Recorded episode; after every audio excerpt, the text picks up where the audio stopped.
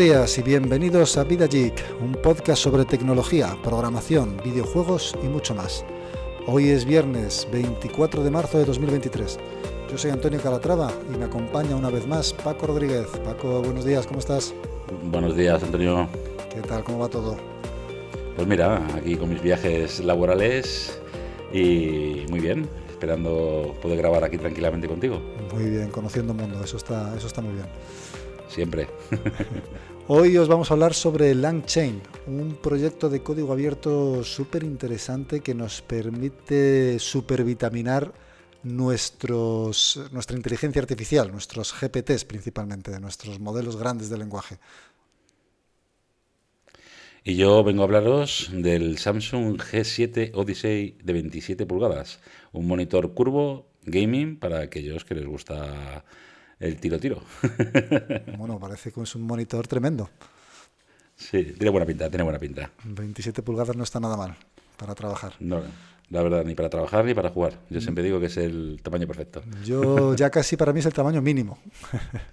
Eh, ¿Verdad? O sea, es, como se queda ahí como eh, menos ya que eso, pero también mucho más tampoco es cómodo. Sí, sí, sí, es un tamaño bastante, bastante bueno, la verdad es que sí.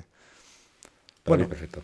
Vamos a empezar con, con LangChain. LangChain eh, se escribe lang de, language, de lenguaje, chain de cadena, es eh, un proyecto de código abierto que nos va a permitir eh, crear cadenas, dado su nombre, en la que vamos a poder enlazar múltiples o bien motores de, GPT, motores de inteligencia artificial que hoy en día están tan de moda y es raro el que, el que no haya oído hablar de ellos, para que tengan digamos, más características. Tiene eh, muchísimas opciones, pero la que más me ha llamado la atención a mí y la que tengo muchas ganas de meterle mano es lo que llaman las herramientas. Eh, digamos que LangChain está dividido en varias partes. ¿no? Por un lado están lo que son los LLMs, los, los modelos grandes de lenguaje, y, las, y los prompts, que se llama, que son como las peticiones que le haces a los modelos. Luego están las cadenas, de las que podemos enlazar varios modelos de lenguaje entre sí o varios eh, agentes que vamos a ver ahora. Eh, luego están pues eso, los agentes que van a ofrecer una interfaz de desarrollo para crear decisiones acerca de unas acciones que le vamos a pedir que tiene que realizar y en qué orden, basadas en la salida que nos dé ese gran modelo de lenguaje. Eh, tiene memoria, tiene un, interfaz de memoria que va a poder conectar ese modelo de lenguaje a eh, diferentes tipos de memoria externa para que pueda recordar nuestras conversaciones anteriores o las interacciones pasadas que hemos llegado a tener con este, con este modelo, que hemos, con esta cadena que hemos creado. Y luego eh, tenemos una parte que es la evaluación, que va a evaluar lo que ha realizado para determinar si ha completado o no ha completado lo que le hemos pedido. Eh, por poner un ejemplo, vamos a poner un ejemplo muy sencillo. Eh, imaginaros una herramienta como puede ser una calculadora. ¿vale? Todos sabemos que los eh, grandes modelos de lenguaje no son muy buenos en matemáticas. Es más, hay veces que directamente se inventan las respuestas y, no tienen nada que ver con el resultado real, cosa que parece un poco raro, ¿no? Porque sí que es verdad. Muy confiable. Sí, que es verdad que cuando hablamos con ChatGPT o con Bing, parece que estamos hablando casi, casi entre comillas con, con una persona, ¿no? pero comete ese tipo de fallos porque realmente no es una inteligencia como tal, no hay una inteligencia real por detrás, sino que Yo no lo llamo humildad. Lo llamo humildad. que si no lo sé, te contesto lo que me da la gana. Lo que quiero. Claro, realmente no tiene inteligencia como tal, sino que lo que es es un algoritmo matemático que es capaz de definir cuál es la siguiente palabra que, que, es más factible que pegue con lo anterior, con el contexto anterior. Por eso, pues bueno, se inventan cualquier cosa, porque mientras que pegue y quede bien, pues para adelante, ¿no? Para adelante, para adelante, así, humildad.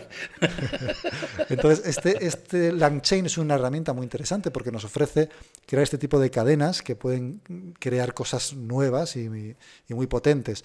Por ejemplo, una herramienta de calculadora, le podríamos otorgar esa herramienta de calculadora a, un, modelo de, lenguaje como GPT-3 o como ChatGPT, de forma que cuando le pidamos que realice alguna multiplicación o algo matemático, él sepa que tiene esa herramienta y la pueda utilizar para realizar eh, esa, esa consulta, ese cálculo. Efectivamente.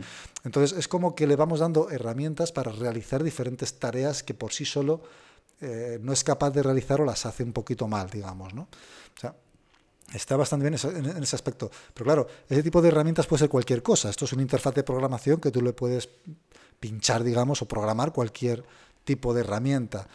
A mí, lo que has dicho de, la, memoria me resulta muy curioso porque es que, claro, ChatGPT en sí no tiene memoria más que limitada hasta que cuando, cuando me dijiste la última vez, eh, 2021. 2048 tokens que lo llaman, que bueno, los tokens es como 0,75 palabras aproximadamente. Entonces tendría una especie de memoria aproximada de unas 1500 palabras. GPT-4 aprender a almacenar, o sea, lo que tú almacenas se lo aprende, entre comillas, porque lo tienes tú guardado. Claro, digamos que va recordando las últimas 1500 palabras que hemos llegado a interactuar con él. Es lo único, lo máximo que puede llegar a, memorizar, por así decirlo. es básicamente que lo tiene como en el contexto para la siguiente respuesta. No es una memoria como tal. Esta parte de memoria que ofrece Langchain, por ejemplo, es, eh, es conectarse a bases de datos externas para poder tirar de ellas en un momento dado. Normalmente se utilizan lo que se llaman eh, embeddings, que es eh, otro tipo de modelo que transforma las palabras en matrices matemáticas de forma que cuando tú hablas de, de determinado tipo de palabras es capaz de, al generar esa matriz, ver cuáles las, las palabras más cercanas a ella para poderlas utilizar como contexto. Es un poco raro después de explicar. Pero sí, pero física cuántica casi parece esto. Nos metemos un poco técnicos, la verdad. Pero bueno, básicamente, básicamente es como si fuera un, buscador de, contexto. ¿vale? Si tú le hablas, si tú le has metido en la memoria pues, eh, temas relacionados con el fútbol, por ejemplo, y tú le preguntas algo sobre un partido o sobre un jugador, él sabe que, que jugador está cercano a fútbol, entonces utilizará el contexto más cercano que es fútbol, cogerá esa parte de la memoria y la meterá en el contexto de GPT que, insisto, son 2048 tokens. Por lo tanto, como mucho va a coger de la memoria esa parte y la meterá para generar una respuesta. Es decir, no va a poder utilizar toda la memoria que le hayamos dado, pero sí va a poder buscar la parte más relevante de la memoria para poderlo utilizar en la respuesta. ¿Vale? No sé si me, si me explico. Sí, y además me resulta curioso porque también se podría hacer una especie de enciclopedia, por decirlo de una manera. Sí, eh, sí, perfectamente, claro. Podría tirar de una enciclopedia, utilizar una enciclopedia como, como, base de datos, como memoria, y cuando tú le hables de cierta parte, pues ya coge ese contexto, esa información verídica, veraz de la enciclopedia, y la utiliza para generar una respuesta. Es que me, resulta muy bueno porque, joder, todos utilizamos hoy en día Wikipedia y tiramos mucho de muchas cosas buscando algo en concreto y te lees unos tochos enormes hasta que consigues encontrar a lo mejor lo que tú estás buscando. Si con ChatGPT eres capaz de simplificar esa búsqueda, eh, me parece una herramienta fantástica. Sí, al final es una búsqueda semántica, es la palabra que no me salía ahora, es una búsqueda semántica, una búsqueda de, las palabras similares a lo que tú le hablas y eh, entonces coge todo, todas las palabras similares que ha encontrado en ese contexto, en esa búsqueda semántica, la mete en su contexto y genera una respuesta con ello. Entonces, pues sí, puede ser bastante más relevante a lo que tú le estás pidiendo, lógicamente. ¿no? Pero bueno, a mí en Langchain lo que me parece más interesante, más, de la, más que la memoria, que, que en su momento sí me pareció interesante, pero bueno, mm, no tanto, depende el tipo de proyecto que vayas a, sacar. Pero las herramientas sí me parecen súper interesantes porque sí que le pueden dar un valor eh, muy potente a ChatGPT. Es decir, podríamos crearle una herramienta que fuera, por ejemplo, conectarlo con Gmail. ¿Vale? Oh. Y decirle que esta herramienta vale para enviar correos electrónicos entonces tú directamente podrías decirle a ChatGPT, eh, envía un correo electrónico a fulano y dile no sé qué. Y él automáticamente será capaz de conectar, esa, coger esa herramienta que ya tiene disponible y enviar el correo electrónico de forma automática. Eso está muy, muy interesante. muy interesante. Claro. Con lo cual, eso le da un valor, eh, y no solamente de correos electrónicos, cualquier otra cosa que se nos ocurra que pueda ser algo que pueda utilizar para generar ese, esa respuesta. ¿no? Skynet se acerca. Skynet está cada día más cerca. Sí. La verdad es que sí, la verdad es que nos esperan unos años moviditos en este aspecto, tiene, tiene pinta. Es que acabamos de empezar con ChatGPT, acabamos de empezar literalmente, y las utilidades que se están encontrando es increíble. Sí, sí, sí. Increíble. Yo, vamos, eh, sabes que ChatGPT empezó en noviembre, ahora han sacado GPT-4, que es, digamos, el ChatGPT avanzado, es otra versión más potente, que de hecho tiene un contexto mucho más grande, por cierto, eh, ChatGPT-4. Eh, lo han dividido en dos partes, GPT-4 8K, que es un contexto de 8.000 tokens, y GPT-4 32K, que es un, un, contexto de, de 32.000 tokens. O sea, ya es un contexto bastante, bastante importante. Entonces, claro, eh, las respuestas que te puede dar son mucho más precisas, mucho más elaboradas, mucho más exactas que, en su comparación a su hermano menor que ha salido hace cuatro días, como aquel que dice, que es ChatGPT, ¿no? Es que nada, estamos hablando que en meses avanza más del triple de lo que podía hacer. Y este es el comienzo. Yo creo que un día miraremos atrás y nos daremos cuenta de que este era el, avance de la revolución que está por venir, ¿no?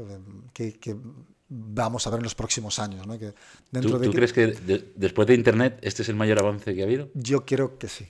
Yo creo que sí, hay mucha gente que está hablando sobre ese tema, comentándolo de esa manera, y hay mucha gente que opina de esa forma, que, que realmente esta va a ser la próxima revolución, digamos, eh, tecnológica que vamos a tener.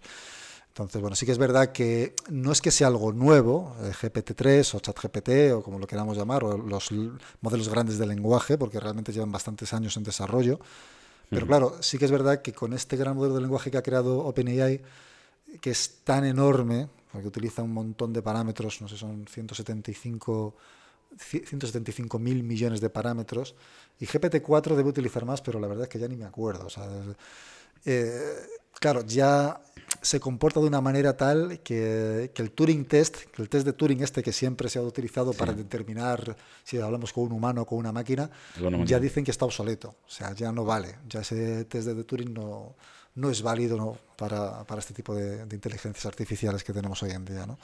Es que además teníamos que quedarse, porque le preguntas cosas así un poco, como le preguntes tres veces cosas repetitivas, ya te empieza a contestar como diciendo, mm, oye, perdona, que ya te he contestado a esto, ¿qué estás haciendo? Ah, no, se ha pesado. ¿no? me haga perder el tiempo, ¿sabes?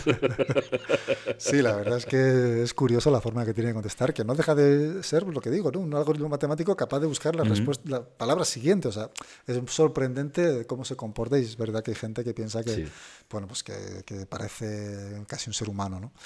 Entonces, bueno. En fin, eh, Langchain creo que es algo bastante interesante, creo que es algo que se le puede dar mucha utilidad. Tengo muchas ganas de meterle mano y espero que cuando tenga el tiempo de hacerlo, mm, vamos, pero no, lo voy a comentar por aquí seguro, a ver si consigo hacer alguna mini herramienta, alguna mini, mini, pues eso, mini aplicación que nos permita hacer algo chulo y, y lo vamos a ver. Cuando em, hagas esa herramienta, Deberíamos enseñárselo a la gente en, sí, en vídeo para que la gente aprecie ah. ese tipo de herramientas, ya no solamente verlo aquí. Luego en directo, la ley de Murphy, sabe lo que pasa, el efecto, ¿cómo se dice? El efecto... Si Apple, si, Apple, si Apple consiguió sacar el iPhone 1 con solamente dos unidades funcionando en el mercado en ese momento, o sea, había fabricado 100 móviles y creo que solamente eran 10 unidades o algo así que les funcionaban, ¿no? no, no, me acuerdo la verdad. Y, y, estaban todos acojonados diciendo, madre mía, que le va a dar aquí el pantallazo azul de Windows a, Steve Jobs en el escenario y, y, salió perfectamente. A nosotros también, hombre. Bueno, que salga como salga, tampoco lo van a ver demasiado, yo creo, de momento. Bueno, de esto nos reiremos dentro de un tiempo. Ahora mismo estoy enfrascado en un proyecto que estoy utilizando eh, GPT 3.5, que es ChatGPT, digamos, es el modelo de lenguaje de ChatGPT. Y quería comentaros eh, que el, API de OpenAI está súper saturado. O sea, mm, he estado esta mañana trabajando en el tema, iba lento, le costaba, fallaba. O sea, está todo el mundo como locos desarrollando cosas utilizando eh, ChatGPT. O sea, es auténticamente brutal. Esta gente de OpenAI está reventando el tema y, bueno, ahora mismo se llevan todo totalmente. ¿no? Sí que es verdad que esto de Langchain no solo funciona con GPT-3, ni con ChatGPT, ni con GPT-4, sino con cualquier otro modelo grande de lenguaje. Hace unos, eh, iba, a decir, meses, pero no creo que llegue a meses, hace unas semanas que, Meta, Facebook, eh, publicó su, su, gran modelo de lenguaje, que, que se llama Llama, Llama, eh, que bueno, se filtró por, por BitTorrent y tal, y ahora es accesible a cualquiera. Hablaban de que era tan potente como GPT-3, no es exactamente tan potente como GPT-3, pero bueno, es bastante potente y digamos que lo puedes ejecutar en local siempre y cuando tengas eh, una GPU lo suficientemente buena como para ello, ¿no? Y... Ah, por GPU funciona. Sí, sí, sí, claro. Todo esto, bueno, por CPU todavía es inviable. En el futuro quizás sí, cuando se optimice todo mucho más, pero hoy en día se necesitan GPUs. Y me parece que para que funcione la de, la de Lama, la de Meta, creo que necesitan, no sé si son 8 GB de memoria RAM de, de la GPU como mínimo. Entonces, Ostras. hacen falta GPUs bastante Nece- majetas. Necesita buena. No sé, la que, la, la que tienes tú, ¿cuánta RAM tiene? 8 gigas. 8 gigas. 8 ¿no? gigas Sí. justo. Entonces es la mínima que, que se necesita para, para eso. O sea que... Fíjate. Estamos hablando de una cosa potente, ¿eh? Sí, sí, sí, sí. O sea, porque la mía. A ver, no es, no es ni. ni Sí, bueno, a ver, es, es, es- mejor, es una pero- gama pero- que está en mercado y que es accesible, entonces está bastante bien. Sí, no hablamos sí. al chat GPT, olvídate, si, si liberaran el tema, que no lo van a liberar para que cualquiera lo pudiera utilizar en su casa, eh, seguro que necesitaba muchísima más RAM. O sea, no creo Claro. que sea posible ejecutarlo en uno mm, en una Nvidia normal de estas de, de- de gaming ¿no? que se suelen utilizar. Sí, o, o, bueno, o la, la interna del que viene en cualquier ordenador hoy en día, Intel Graphics o, o AMD Radeon, ¿no? Que al final son las que vienen internamente. Eso es inviable, vamos. Con- vamos. Hoy en día no, sí que es verdad que en el futuro sí piensa pues, ir optimizando sus algoritmos para que sea cada vez más, más rápidos y más eh, que utilicen menos memoria, pero bueno, todavía estamos en, en el inicio. Estoy, estoy pensando qué pedazo de servidores que tiene que tener esta gente para poder manejar todo el volumen que se está manejando. Hablaron, habló Microsoft hace poco, eh, que fueron los que han inyectado más pasta allí, y no sé si dijeron, es que voy a decir un número y, y- y me voy a equivocar, pero eran varias decenas de miles o centenas de miles quizás de GPUs que utilizaban. Madre mía. O sea, y no hablo de GPUs Eso, como eso- la de eso sí, equipo. eso sí- eso sí que es una granja, de verdad. Si no hablo de GPUs, de la Nvidia A100, que era una GPU, que es una GPU brutal, que solamente se vende eh, pues para este tipo de, de cosas, creo que cuesta en torno a 15.000 euros o por ahí, o 10.000 euros. o sea, Madre mía. solamente la GPU, o sea, imagínate, ¿vale? Madre mía, Y hablo de, de- ¿eh? decenas de miles de esas, o sea, imagínate, ¿sabes? Una, una salvajada. No quiero ni, ni multiplicar, pero vamos, una burrada, una burrada y están metidos de, de lleno en ello. En fin, sí. hasta aquí Langchain. Dejaré en las notas del programa toda la información relativa y algún enlace, alguna herramienta que haya publicada en internet para que la podáis probar y trastear un poquito. Y vamos a pasar con, bueno, no es gaming exactamente, pero vamos a pasar con la review del monitor.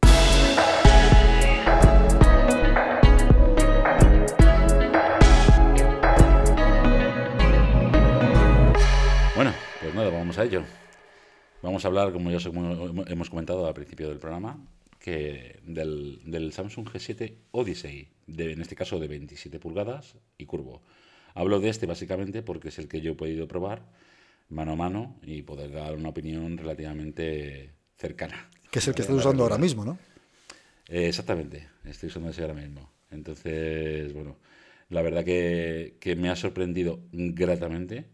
Yo tenía dudas, de hecho lo cogí con bastantes dudas, porque, bueno, yo tenía un monitor de 27 pulgadas también, en 4K, plano, pero dije, bueno, vamos a ver, como estoy con el tema del gaming y que paso poco tiempo en casa y el poco tiempo que paso, pues lo voy a echar un vicio, Vamos a probarlo. Me lo cogí con esa idea y la verdad que, ya te digo, muy, muy contento con él.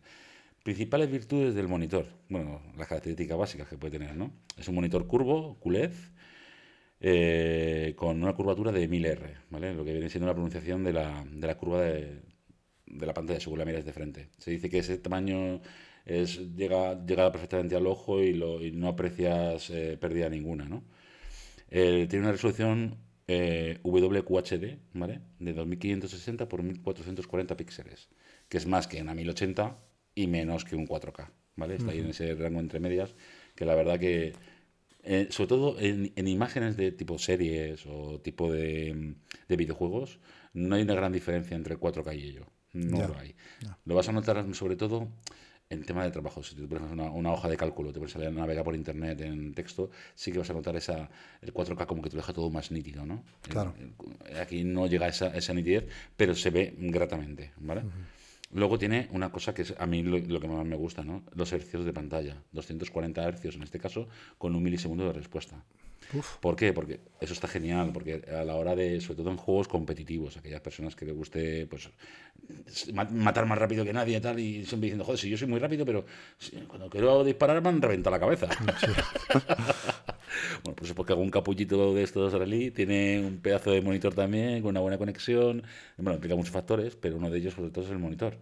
Y al final el monitor es lo que tú estás viendo, ¿no? Y, es, y contra más rápida sea la imagen y contra más seas capaz de, de, de visualizarlo cuanto antes, fenomenal. Eso sería en los milisegundos. En los hercios te va a mover mucho más rápido el movimiento natural del, de los personajes y del movimiento de, imagen, más que de personaje. O sea, la imagen sería mucho más rápida ya. Que un 60 hercios. Se nota muchísimo, ¿eh? pero muchísimo. Yo pensaba que no y sí que se nota. Luego en este caso también tiene la compatibilidad con G-Sync y FreeSync. Es la patente esta de, de, NVIDIA, ¿vale? Y, y demás para, para el tema de, ser más eficiente a la hora de. Es una patente de, de, Nvidia. G-Sync, es, eh, es de, de, Nvidia y FreeSync es la libre. La, la, Funcionan muy similares. ¿eh? Ya, ya, ya. Es un, vamos, yo te digo que no lo uso porque al final oscurece mucho más la pantalla, te la deja unos colores un poquito más apagados todo para lógicamente ejercer más velocidad a la imagen. Claro, solo, claro, claro, claro, ir más rápido no da tiempo, digamos, a... En, mi caso prefiero verlo un poquito los colores, más que nada porque ya mi vista no funciona de la misma manera. tampoco soy tan competitivo, yo soy un, un cacho de manco, o sea, como se diría lógicamente en, los juegos. Para jugar al Pac-Man tampoco hace falta mucho. Vamos, no te preocupes que con eso es suficiente, es una máquina. Luego tiene una cosa también genial, HDR 600, aquello de los colores oscuros, nitidez y demás que, pues mejora el contraste, mejora el brillo de colores y bueno, pues la verdad que, que, en ese sentido fenomenal. El monitor, ya digo, me ha parecido estupendo, sobre todo a aquellas personas a nivel de gaming. Es curioso también, un detalle que lo digo, tiene unas formas muy futuristas. Tiene un LED trasero que tiene emite colores por, la, por detrás y luego el ojo de la pantalla a las esquinas tiene otros LEDs ahí que te pone colorcitos. Aquellos que nos gustan los colores y las lucecitas por todos lados, es maravilloso. no implica nada en el rendimiento del equipo, más que... no, bueno, pero visualmente... visualmente eh, mola. Mola entrar en una salita, en tu habitación y ver ahí el fondo azul, el rojo, verde, claro, más te gusta el color y... Y, y, el tema del curvo, que yo siempre he tenido esa duda, ¿no? De los curvos, de si son cómodos realmente, si no. ¿Qué tal? ¿Cómo lo llevas? Pues mira, al principio, yo cuando lo saqué de la caja, dije, ¡fua! Chaval, ¿qué me estás diciendo? Esto, todo, que ya te acostumbras al plano, tanta diferencia ahí. Pues cuando lo pones es como, ¡uf! Qué raro, ¿no? Y luego lo, lo que ves navegando dices, vaya, no sé, no. Pones un juego, pones un vídeo y dices, ostras, ahora sí, ahora sí que mola. Y ya llega un punto en el que te acostumbras y créeme, mola mucho. O sea, es, es, es, muy curioso la perspectiva que tenemos sobre el curvo, ¿no? La profundidad que tienes. Como que, no sé, el plano tiendes a girar mucho la cabeza, con el curvo tiendes a girar más los ojos. O sea, no sé cómo decirte, es... Ya. Es, es, bastante curioso. Sí, al fin y al cabo está más cerca. Al fin y al cabo entiendo que pretenden eso, al estar curvo, que la distancia a la pantalla sea la misma siempre, digamos, ¿no? Exacto, exacto, exacto, exacto. Y la verdad que es, es que está muy bien, o sea, es muy cómodo. ¿eh? Yo no era primo, o sea, muy amigo de, de los curvos, pero joder, dije, todo el mundo con el curvo, todo el mundo con el curvo. Vamos a ir como todo el mundo, porque somos de borregos. Pues venga, vamos a, vamos a probarlo. Yo estuve dudándolo también, ¿eh? cuando compré yo mi monitor, estuve también dudándolo de coger uno curvo, ¿no? De al final tiré por el plano, también por el, por el espacio que ocupa en la, en la mesa, ¿no? Que al final, cuando ser curvo, tiene que ir más hacia adelante y te ocupa más espacio del, del escritorio, ¿no? Pues al final, créeme que la posición que tienes en el monitor, yo por ejemplo te hablo en 27 pulgadas, no te hablo ni 32, ni 47, ni, ni, monitores que hay mucho más grandes que la gente usa para trabajar, que puedes ponerlo tres pantallas ahí como si fuera tres monitores, ¿no? En un solo monitor. Sí. Bueno, en este caso 27 pulgadas me ocupa el mismo espacio en, en, en plano que en, que en curva. Porque el fondo al final tú no lo ves. Si tienes espacio de sobra de por la parte de atrás, sí, sí, eso con que tu distancia principal sea cómoda, vamos. Mm, por espacio, igual, no hay mucha diferencia. O sea, no es una gran diferencia. Te digo que no es un curvo que, se que tengas un metro de diferencia de la parte de atrás. Son, son milímetros. Ya. Pero sí, sí que esa pronunciación se agradece. O sea, me hubiera gustado probarlo en 4K. Lo que pasa que, claro, estamos hablando de un monitor, en este caso QHD, que te, te costará en torno a los 400 euros, precio arriba, precio abajo. Ahora mismo en, Amazon están en 600 euros, pero yo en sí, caso, estaba en 370 euros. Lo hemos hablado antes, que ha subido una barbaridad desde que tú lo compraste, ¿no? Exactamente, entonces, bueno, es buscar una oferta buena en un momento dado si te interesa, y si no, hombre, siempre está la opción del G5, que es igual que el G7. Lo que tiene diferencia es el panel, que en este caso es QLED y el otro no lo es. El otro es, que es, eh, no me acuerdo. Me voy a decir una barbaridad de inventar. Bueno. Voy a hacer, iba a hacer como GPT y me lo voy a inventar, pero no. Eso está bien. Tú, tienes más inteligencia que ChatGPT, ¿ves? Bueno, diga, llamémoslo humildad. sí que sí, sí que sí. Pero, pero bueno, es una opción más baratilla. Pero me hubiera gustado porque en el G7 este en concreto lo hay plano, está el curvo y está el plano en 4K. Pero claro, en 4K es que estamos hablando de cerca de 1000 euros en curvo. ya, Se va, a mí se me va un poco y entonces dije, bueno, demasiado, para, para, lo que yo lo utilizo me parece perfecto. Y ya te digo, o sea, yo lo compré, además, con la idea de devolverlo. Porque dije, si es que tengo un monitor de 4K, ¿para qué? Pues al final lo que he hecho ha sido regalarle a mi padre el 4K para que lo juegue el Alpha Cry en su casa. y me he quedado yo con el curvo porque la verdad que funciona muy, muy bien. Recomendable 100% para toda aquella persona que quiera usar gaming y ofimática también, perfectamente. Una persona que venga sobre todo de un monitor de 1080, pasar a este monitor va a notar una gran calidad. Puntuación. De 4K, puntuación de, de 0 a 10 le pondría un 8. Oh, muy bien. y eso que no es 4K, desde luego, sí, sí, sí, muy bien. Exactamente, si, fuera un 4K estaría, sí, lógicamente, eh, tendría que probarlo porque no lo he probado, pero creo creer que será la leche en verso. Claro. a ese sí que se rozaría casi el 10, seguramente. Bueno, el 10 no lo pondría por, por el precio. el 10 si te lo regalan. Claro, el 10 si me lo regalan, perfecto, le pongo un 21 si hace falta. Chicos, mm, acepto regalos. Yo no soy como el gobierno.